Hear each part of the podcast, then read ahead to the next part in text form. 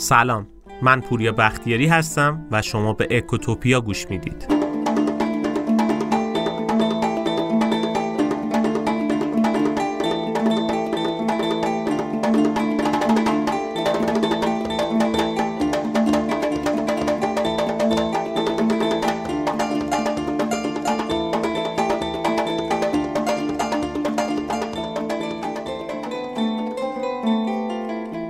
روزای نچندان دور یعنی همین حدود سی چل سال پیش توی دنیا یه جایی وجود داشت که بهش می‌گفتن اتحاد جماهیر شوروی. شوروی شونه به شونه آمریکا جز ابرقدرت های دنیا بود. اسمش که میومد لرزه بر تن همه مردم دنیا میافتاد. بیشتر از یک شیشم مساحت کل کره زمین رو داشت. یه روزی یه رهبرای گردن کلفت و بزرگی مثل لنین، استالین، گورباچوف رو به خودش دیده بود. ولی نتونست خیلی دووم بیاره. پنجم دی ماه 1370 اتحاد جماهیر شوروی برای همیشه به تاریخ پیوست.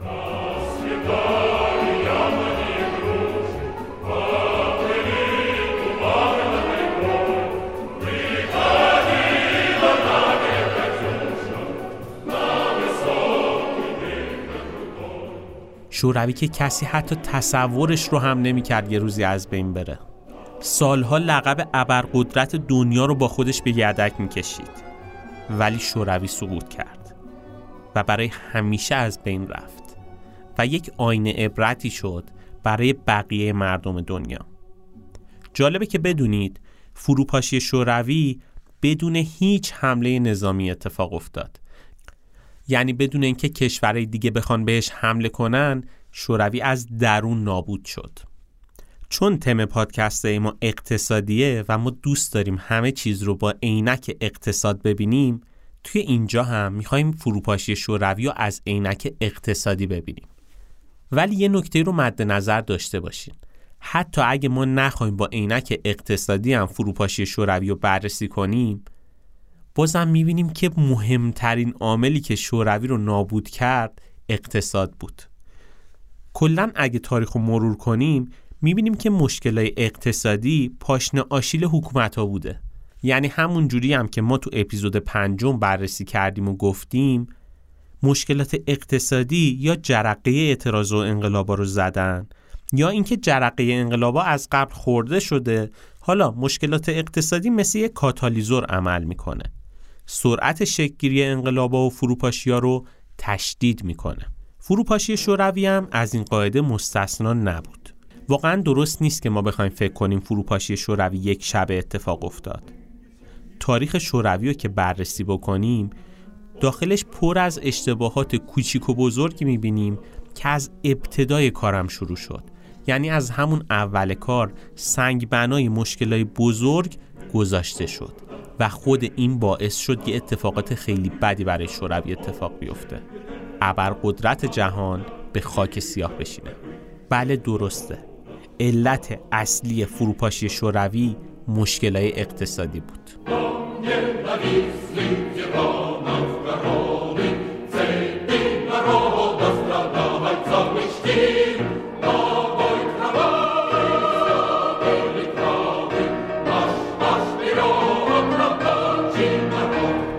ولادمیر لنین اولین کسی بود که رهبری شوروی رو به عهده گرفت.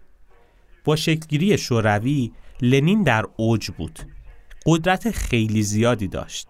حتی نقل قول معروفی از لنین توی همون اولای شکلگیری شوروی وجود داره که گفته بود ما حق داریم مغرور باشیم. خوشبختی زیادی به ما ارزانی شده تا دولت شوروی را بنا کنیم. و آغاز کننده دوران جدیدی در تاریخ جهان باشیم. این خیلی غرور آفرین است چون اصر تسلط یک طبقه جدید برقرار شده. البته لنین درست می گفت واقعا شوروی یک دوران جدیدی رو توی جهان به وجود آورد. حالا جلوتر براتون میگیم. لنین وقتی به قدرت رسید از همون ابتدای شکلگیری شوروی تو حوزه سیاست گذاری بحث مالکیت سیاسی رو مطرح کرد و خیلی تلاش کرد تا اقتصاد و دولتی بکنه. خیلی طولی نکشید که مالکیت تقریبا همه چیز توی شوروی دولتی شد. اما خیلی زود معلوم شد که این رویه قابل ادامه دادن نیست. لنین نمی‌تونست با این فرمون اقتصاد و اداره بکنه. بر همین اساس خیلی طولی نکشید که لنین مالکیت حکومت رو توی یه سری از صنایع کاهش داد و یه اصطلاحی رو مطرح کرد به نام قله های فرماندهی. توی همین دوران انقلابیون دو آتیشه کاسه های داغتر از آش شده بودن. می‌گفتن نباید به بخش خصوصی اعتماد کنیم و باید مالک همه چیز خود دولت باشه. ولی لنین باهوش بود. توجیه برای این افراد اینجوری می آورد که لازم یا مهم نیست که تموم اقتصاد لزوما در مالکیت دولت باشه. کافیه که قله های فرماندهی در دست حکومت باشه. به عبارت خیلی بهتری ترجمهش این میشه که افسار اقتصاد دست ماه. با این کار می‌تونیم بخشی از دردسر کنترل همه جانبه صنایع رو به بقیه ببخشیم. هم اونا رو شریک کردیم و بهتره بگیم آلودهشون کردیم. هم این که اگه لازم شد کاسه کوزه رو بر سر این افراد میشکنیم. البته لنین خیلی هم با لحن معدبانه این صحبت ها رو نمی‌کرد. منتقداش رو احمق و بیشور خطاب می‌کرد و می‌گفت وقتی دولت همه کار است و می‌تونه برنده و بازنده رو تعیین بکنه خیلی مهم نیست که چه کسی روی کاغذ مالک بنگاهه. اختیار همه چیز در دست ماه. کلا اگه بیایم تاریخ هم بررسی بکنیم شوروی یه مثال خیلی خوب از اقتصاد دولتیه. دولتی که تلاش می‌کرد همه اقتصاد رو تحت مدیریت خودش در بیاره و خیلی هم پافشاری کرد توی این زمینه. بر همین اساس اقتصاددانای خیلی زیادی از همون اول شکلگیری شوروی می‌گفتن که خیلی با این فرمون شوروی نمی‌تونه ادامه بده. و از شکست حتمی شوروی حتی از همون اوایل صحبت می‌کردن. حتی فون میسس اقتصاددان معروف فقط دو سال بعد از تشکیل اتحاد جماهیر شوروی پیش بینی کرد که این ساختار دووم نمیاره و خیلی زود فرو میریزه. البته تقریبا اکثر اقتصاددانای دنیا متفق القول می‌گفتن که شوروی حتما سقوط می‌کنه حتی از همون اوایلش. افراد بزرگی مثل فونهایک میلتون فریدمن اینا کسایی بودن که نوبل اقتصاد گرفتن و اقتصاد خیلی خوب میفهمیدن. اینا پیشبینی فروپاشی شوروی رو داشتن به خاطر همین مشکل اقتصادی. اقتصاد دولتی واقعا نمی‌تونه جلو بره. وقتی که دولت مالک همه بخش و همه صنایع میشه فساد شکل می‌گیره. این چیزی بود که اقتصاددان خوب فهمیده بودن. حتی رابرت سولو اقتصاددان معروف هم توی دهه 1950 با عدد رقم و نمودار نشون داد که این رشد اقتصادی که شوروی داره میگه ما رشد کردیم خیلی قابل دوام نیست. و با مدل اقتصادی این رو اثبات کرد که سیستمی که به طور مداوم سرمایه و نیروی کارش رو سرکوب می‌کنه خیلی نمی‌تونه دوام داشته باشه. البته توجه داشته باشید دیگه.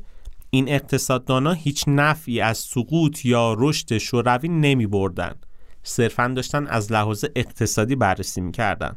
حرفاشون هم از سر دلسوزی نبود. البته که حتی افرادی که تو خود شوروی هم بودن و دلسوزانه سعی می‌کردن صحبت بکنن حرفشون خیلی شنیده نمی‌شد. لنین عمرش وسال نداد و فقط تونست دو سال شوروی رو رهبری کنه.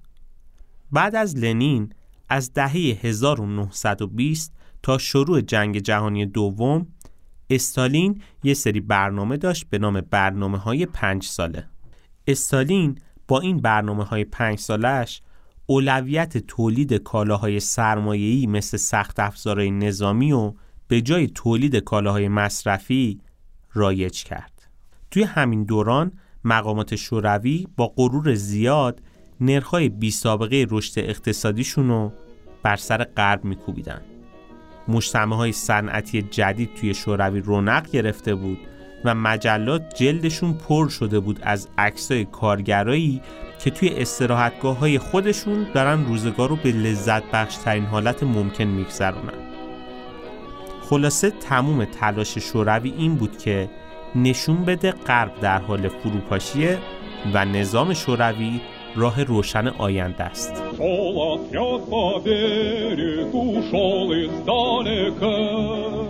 Знамя сердца красное на ветру шумит. Эх, на ветру شومید.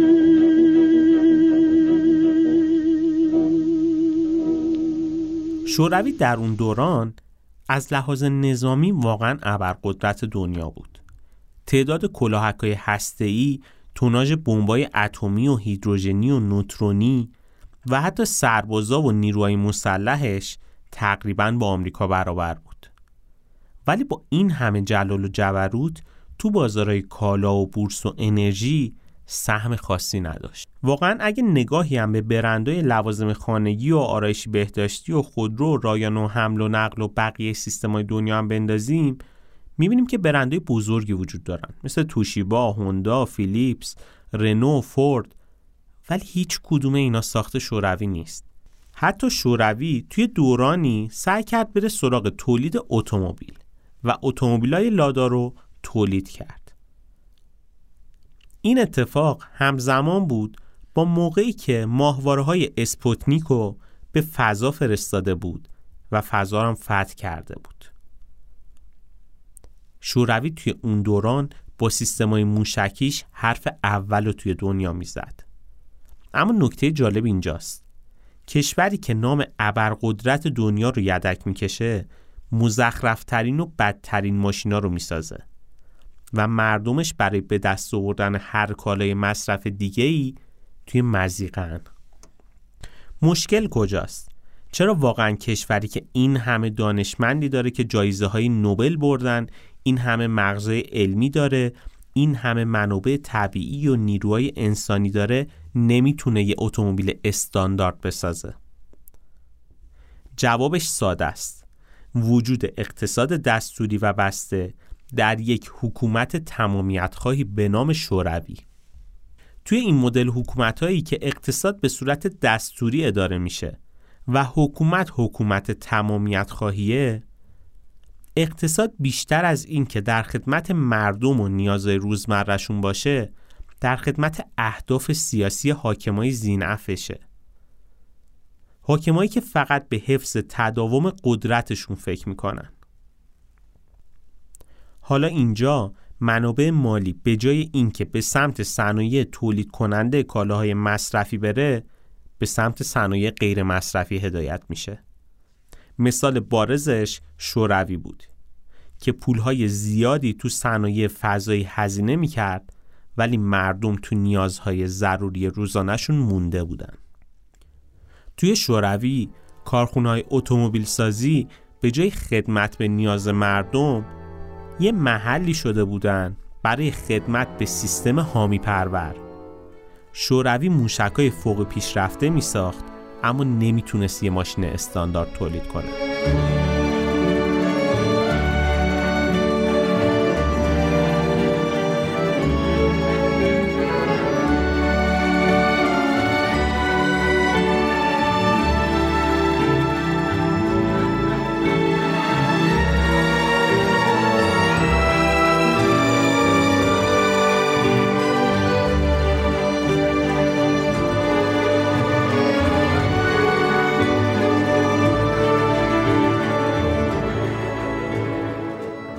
علاوه بر همه اینا شوروی خیلی بیش از حد به تولید و فروش نفت تکیه داشت و همین پول نفت اقتصاد شوروی رو تا زمان حمله آلمان به مسکو تو سال 1941 به خوبی پایدار نگه داشته بود.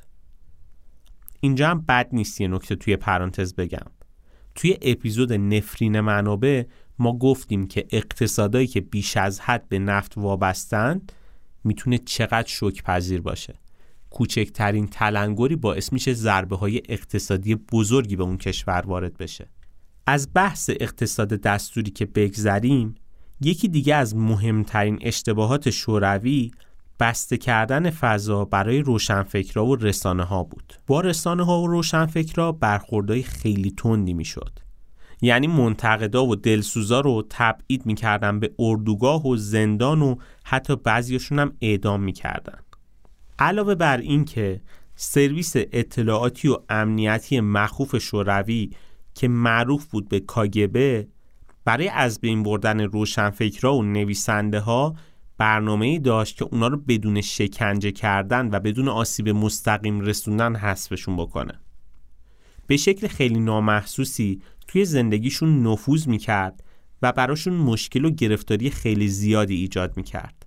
با این کارش ناامیدی و مشکلای روحی و عاطفی رو به اونا القا می‌کرد. آدمای خیلی زیادی توی اون دوران بودن که زیر بار این فشارا له می شدن. یه سریشون روان پریش می شدن یه سری دیگرشون خودکشی هم می کردن حتی. کاگبه این تکنیک رو پرتاب بین گرگ ها نامگذاری کرده بود یعنی می گفت هر مشکل گرگی بود که روح و روان اون فرد رو می درید و بالاخره از پا درش می آورد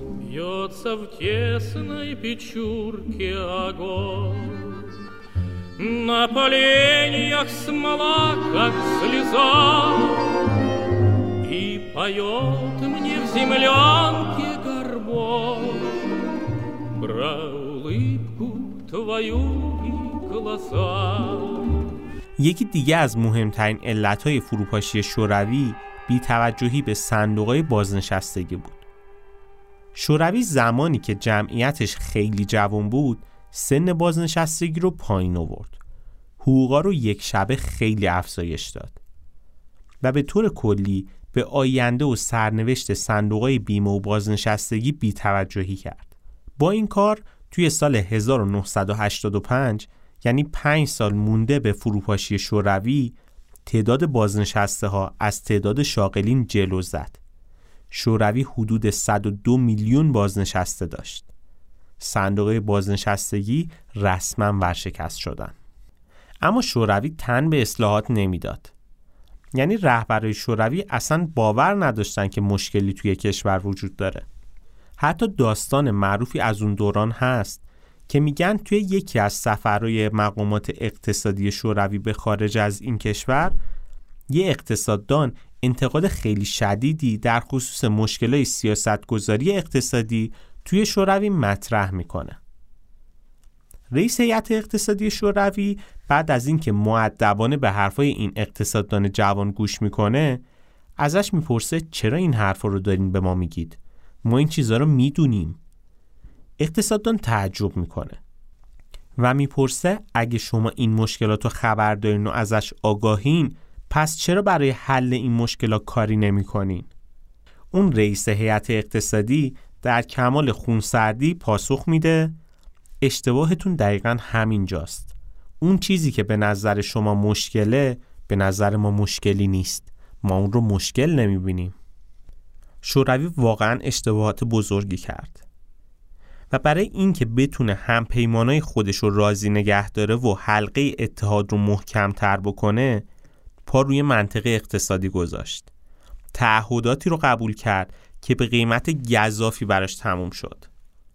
هزینه هایی که به قیمت فروپاشی شوروی بود. دوران سیاه استالین تموم شد. راجع به اشتباهات استالین توی اپیزودهای آینده بیشتر صحبت می‌کنیم. دیگه کم کم برژنف به قدرت رسیده بود. رهبری بود که از بقیه رهبرای شوروی کمتر اشتباه کرد. رهبر بدی هم نبود. رزومش رو بررسی بکنیم کارهایی که توی اون دوران کرد می‌بینیم واقعا یک نفری بوده توی اون همه دوران که فکر اصلاحات بوده. فکر این بوده که کارهای درستی انجام بده. وقتی که سال 1964 به قدرت می‌رسه کاری که می‌کنه اینه که اقتصاد دستوری رو کم رنگ می‌کنه. این مدل برخورد درستش باعث شد که سال 1970 یعنی کمتر از 6 سال بعد از به قدرت رسیدنش اقتصاد شوروی به نقطه اوج خودش برسه.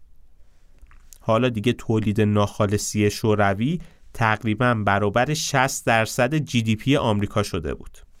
اما شوروی مهد کارهای اشتباه بود. کمتر از یک دهه بعد هزینه های جنگ افغانستان اقتصاد شوروی رو به خاک سیاه نشوند. شوروی در دهه 1970 تصمیم احمقانه بزرگی گرفت. چه تصمیمی؟ حمله به افغانستان. شوروی به افغانستان حمله کرد و با این کارش آمریکا توی ژانویه 1980 تحریم غلات رو بر شوروی اعمال کرد. با این کارش مشکلات شوروی تشدید شد. کشوری که نیاز شدید به این محصولات داشت حالا با یه بحران مواجه شده بود. خیلی ها معتقدن غیر از سیاست گذاری های اشتباه و اقتصاد دستوری و بقیه مواردی که توی شوروی بود حمله به افغانستان تیر آخری بود که به شوروی زده شد شوروی که قول نظامی دنیا بود نه سال تمام با افغانستانی جنگید که در اون دوران کشوری فقیر و عقب مونده محسوب می‌شد. از لحاظ قدرت نظامی اصلا قابل قیاس با شوروی نبود. نه سال تمام بودجه های هنگفتی صرف شد و در نهایت همه اینا منجر به ضعف شدید اقتصادی شوروی و بیشتر شدن نارضایتی در بین مردم شد. شوروی نه سال با افغانستان جنگید بدون اینکه هیچ دستاورد خاصی داشته باشه و در نهایت دست از پا دراستر عقب نشینی کرد البته توی همون دهه های 1970 و 1980 یعنی توی اوج جنگ رهبرای حزب کمونیست ثروت بیشتری به جیب می زدن. اما این مردم عادی بودند که هر روز و با سرعتی بیشتر به سمت خط فقر هل داده می شدن. شوروی خیلی سعی کرد از ایده های ایدئولوژیک کمک بگیره و شستشوی مغزی بده جوانها رو که چیکار بکنن با کشور همراهی بکنن ولی دیگه حتی هنای ایدئولوژی های ریاکارانه هم برای جوانها رنگی نداشت. مشکلای مربوط به کمبود غذا، گرونی، تورمی که افسار گسیخته شده بود برنامه های ضعیفی که شوروی داشت اجرا می کرد یکی از مشخصات قطعی تاریخ شورویه که باعث سقوطش شده بود. مشکلات مربوط به کمبود غذا، گرونی و تورمی که افسار پاره کرده بود و در عین حال برنامه ریزی ضعیفی که شوروی داشت یکی از عواملی بود که هر روز شوروی رو به فروپاشی نزدیکتر می‌کرد. کمبود و گرونی از یه طرف عصبانیت مردم از بیعدالتی هم از یه طرف دیگه باعث شده بود که نارضایتی خیلی شدید بشه. به طوری که سطح رفاه توی شوروی خیلی نزول پیدا کرده بود. چهل و خورده ای سال از انقلاب 1917 گذشته بود شوروی وعده می‌داد نشون می‌داد که ما از غرب بهتریم ولی در واقعیت چیز دیگه ای بود. مردم شوروی از لحاظ رفاه حتی قابل قیاس هم با غرب نبودن و همه اینا باعث می شد جامعه آماده یه تغییرات بزرگ بشه. اینا همه رو در کنار این بذارید که اقتصادم در حال نزول و ضعیف شدنه و هر روز داره شرایط سختتر میشه.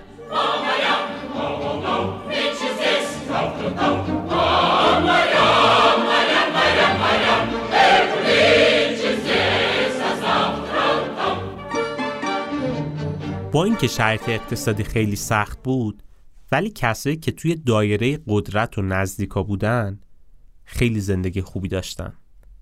فاصله طبقاتی خیلی شدید شده بود. یعنی به حدی که تو فروشگاه مسکو خیلی راحت می‌تونستن خریدای خیلی خوب انجام بدن. توی همون دورانی که شرط اقتصادی بد بود. یا حتی می‌رفتن خارج از کشور خریداشون رو اونجا انجام می‌دادن. ولی شرایط به حدی بد شده بود که مردم عادی توی مسکو بعضا چند تا خانواده با هم جمع می شدن که توی یک خونه زندگی کنن. بحران مسکن خیلی جدی شده بود. از یه طرف بحران مسکن جدی بود از یه طرف دیگه افراد عالی رتبه کشور توی بهترین خونه ها زندگی می‌کردن. مقامات شوروی بارها اعلام می‌کردن که یکی از آرمانهای انقلاب ما اینه که شهروندا با هم برابرن. ولی اختلاف فاحش بین سطح زندگی مقامات دولتی و مردم عادی توی تمام سطح اجتماعی اثرهای خیلی بدی روی روحیه مردم گذاشته بود. مردم رسما امیدشون رو از دست داده بودن. اصلا خشونت بین مردم هم خیلی بالا رفته بود. و دولت هم واقعا توجهی خیلی به این موارد نداشت. البته یک سری کارهای نبادین می‌کرد. یعنی می‌رفت یه سری رو اعدام می‌کرد دستگیر می‌کرد ولی رسما کاری هم از پیش نمی‌تونست ببره. فساد به طور سیستماتیک زیاد شده بود. این شکاف بین حکومت و مردم به حدی عمیق شده بود که رسما اعتمادی وجود نداشت.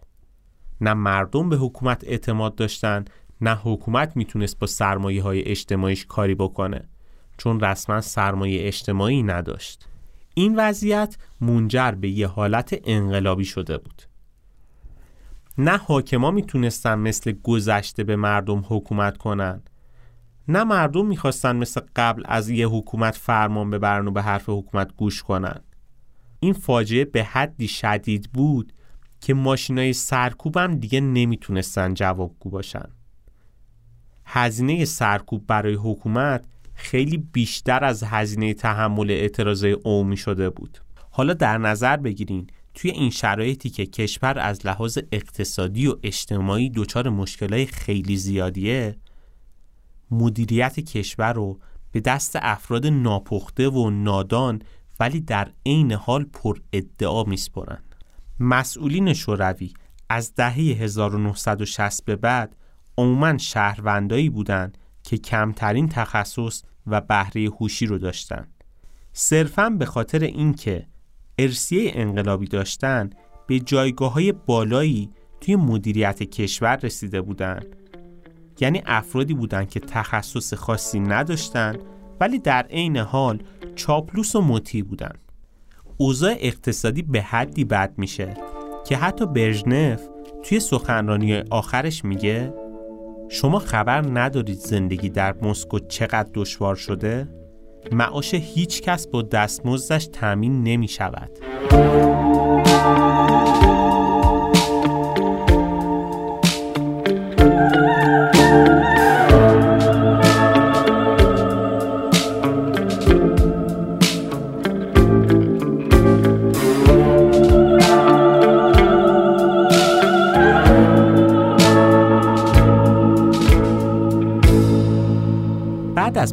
جنگ با افغانستان واقعا مشکلات شوروی خیلی زیاد شد. گورباچوف دیگه کم کم فهمیده بود که باید تن به اصلاحات بده. اما دیر شده بود. خیلی دیر بود و وقت اصلاحات نبود. اگه انقلابای کشورهای مختلف رو بررسی کنیم می‌بینیم که علتش این بوده که دو مدل اصلاحات رو نتونستن انجام بدن. یکی اصلاحات زود هنگامه یعنی وقتی که مشکل هنوز حاد نشده یکی هم اصلاحات دیر هنگامه یعنی وقتی که نارضایتی مردم بالاست و دیگه کار از کار گذشته اصلاحات زود هنگام و زینفای رانت و افراد متصل به قدرت قبول نمی کنن. از طرفی اصلاحات دیر هنگام رو هم مردم زخم خورده و آسیب دیده از ظلم حکومت دیگه زیر بارش نمیرن و همراهی نمی‌کنن دولت و حکومت رو که بخواد اصلاحاتی انجام بشه. اصلاحات دیرهنگام توی ذهن مردم به نوعی عقب نشینی حکومت در برابر فشارهای عمومی که ایجاد شده. یعنی دولت میاد یه اصلاح کوچیک انجام میده و حالا به جای ایجاد رضایت و همدلی مردم پیشروی بیشتری می‌کنن. بگذریم از این بحث. فساد زیاد داخلی از یه طرف و ناتوانی نظام سیاسی در پاسخ دادن به نیازهای مردم از یه طرف دیگه به حدی فاجعه به بار آورده بود که فروپاشی این امپراتور قدرتمند و بینیاز از هر مدل حمله دشمن کرده بود. هیچ کس باورش نمی‌شد که تو خیابونای مسکو و سن پترزبورگ ملتی که یه موقعی برای حفظ کشور از جونشون هم مایه میذاشتن حالا پای فروپاشی شوروی با تموم قدرت بیستن. فروپاشی اتفاق افتاد و این فروپاشی درس عبرتی برای جهانیان شد تا بدونن که قدرت بدون توجه به نیاز و خواسته مردم نه تنها پایدار و موندگار نمیمونه بلکه ممکنه زندگی چند نسل بعد رو هم به باد بده. تو کل حاکمای شوروی استالین رزومه سیاه تری از بقیهشون داره. شاید اگه بعد از دوران سیاه استالین اجازه ادامه اصلاحات داده می‌شد کار به اینجا نمی‌کشید و شوروی هنوز وجود داشت و امسال می‌تونه صدومین سالگرد تأسیس شوروی رو جشن بگیره. نه اینکه ما بیایم اپیزود بسازیم که شوروی سی سال گذشته از بین رفت. بالاخره گورباچوف آخرین رهبر شوروی از رهبری استعفا داد. هرچند که بعد از کنارگیری از حکومتم یه بار دیگه تلاش کرد تا اتحاد در حال فروپاشی شوروی رو با اصلاحهای بنیادین و اقلانی سر پا نگه داره.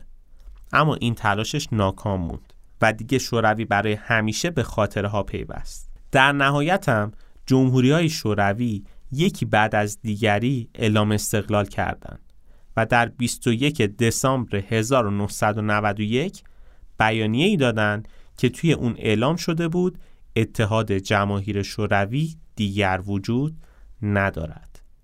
و در نهایت در 27 دسامبر 1991 یعنی پنجم دی ماه 1370 شوروی از بین رفت و نامش به بدی در تاریخ موندگار شد. کشوری که سرشار از اشتباهات بزرگ سیاستمدارانش بود. لجبازی های بیدلیلی که با اقتصاد انجام شد. و نتیجهش هم دید. نکته رو بد نیست تکرار کنیم اقتصاد با هیچ کس شوخی نداره. هر کسی که با اقتصاد وارد چالش بشه از قبل بازنده است. ما یا به اصول اقتصاد احترام می‌ذاریم یا مثل شوروی اقتصاد ما رو آینه عبرت آیندگان می‌کنه.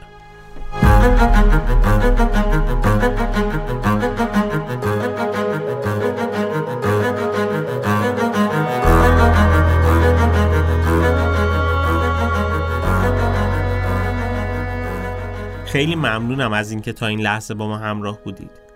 اگه اپیزود امروز رو دوست داشتید لطفا با دوستانتون به اشتراک بذارید و از ما حمایت کنید. این بهترین دلگرمی برای ماست. توصیه می‌کنم به سایتمون هم حتما مراجعه بکنید. سایت اکوتوپیا داتایار لینکش توی توضیحات موجوده. اونجا بیشتر از هزار تا مقاله و مطلب علمی وجود داره که سعی کردیم به زبان خیلی ساده بیان بکنیم که شما بتونید بهتر با این مسائل اقتصادی و مدیریتی و مسائل سیاسی روزمره آشنا بشید و ازش استفاده بکنید. علاوه بر این توی سایت ما معرفی کتاب و نقشه راه هم گذاشتیم برای کسایی که به مطالعه بیشتر علاقه دارن دوست دارن یه مسیر مطالعاتی رو طی بکنن. کلی دوره آموزشی هم اونجا هست که می‌تونید ازش استفاده کنید.